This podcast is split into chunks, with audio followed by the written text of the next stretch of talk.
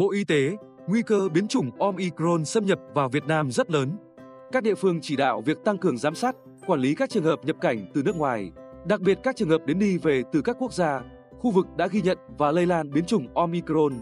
Bộ trưởng Bộ Y tế Nguyễn Thành Long vừa ký công điện gửi Chủ tịch Ủy ban nhân dân các tỉnh, thành phố về tăng cường thực hiện các biện pháp phòng chống dịch COVID-19 trước biến chủng Omicron.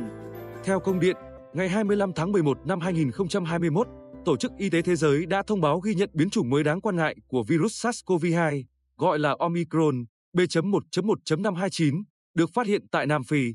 Đến ngày 2 tháng 12 năm 2021, đã ghi nhận ít nhất 27 quốc gia và vùng lãnh thổ ghi nhận biến chủng này. Tại Việt Nam đến nay chưa ghi nhận biến chủng mới Omicron, tuy nhiên nguy cơ xâm nhập và lây lan vào nước ta là rất lớn. Để chủ động kiểm soát tình hình dịch COVID-19, Bộ Y tế điện và đề nghị Chủ tịch Ủy ban nhân dân các tỉnh, thành phố chỉ đạo quyết liệt tăng cường thực hiện các biện pháp phòng chống dịch COVID-19. Các địa phương tiếp tục thực hiện hiệu quả nghị quyết số 128 của Chính phủ và quyết định số 4800 của Bộ Y tế, thực hiện hiệu quả nguyên tắc 5K cộng vaccine, thuốc điều trị cộng công nghệ cộng ý thức của nhân dân, trong đó tập trung vào các trụ cột chính, xét nghiệm, tiêm chủng, điều trị và đề cao ý thức của người dân.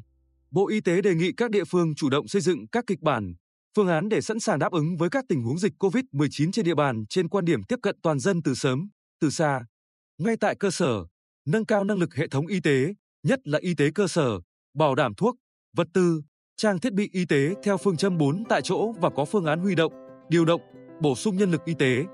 Bên cạnh đó, các tỉnh tiếp tục phát huy vai trò của tổ COVID cộng đồng, trạm y tế lưu động, không để xảy ra tình trạng người bệnh không liên hệ được với cơ sở y tế, không được tư vấn, cấp phát thuốc điều trị.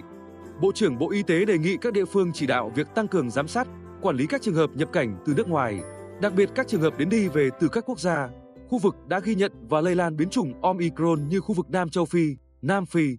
Botswana, Namibia, Zimbabwe, Eswatini, Lesotho,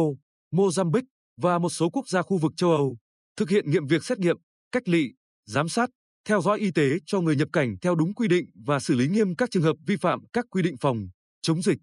Các đơn vị y tế tăng cường giám sát trọng điểm hội chứng cúm, ILI, viêm phổi nặng do virus SVP, giám sát dựa vào sự kiện EBS, thực hiện lấy mẫu xét nghiệm các trường hợp nghi ngờ có biểu hiện ho, sốt nhằm phát hiện sớm các trường hợp mắc COVID-19, chủ động gửi mẫu bệnh phẩm nghi nhiễm biến chủng Omicron đến Viện Vệ sinh Dịch tễ, Viện Pasteur để tiến hành xét nghiệm, giải trình tự gen khẳng định,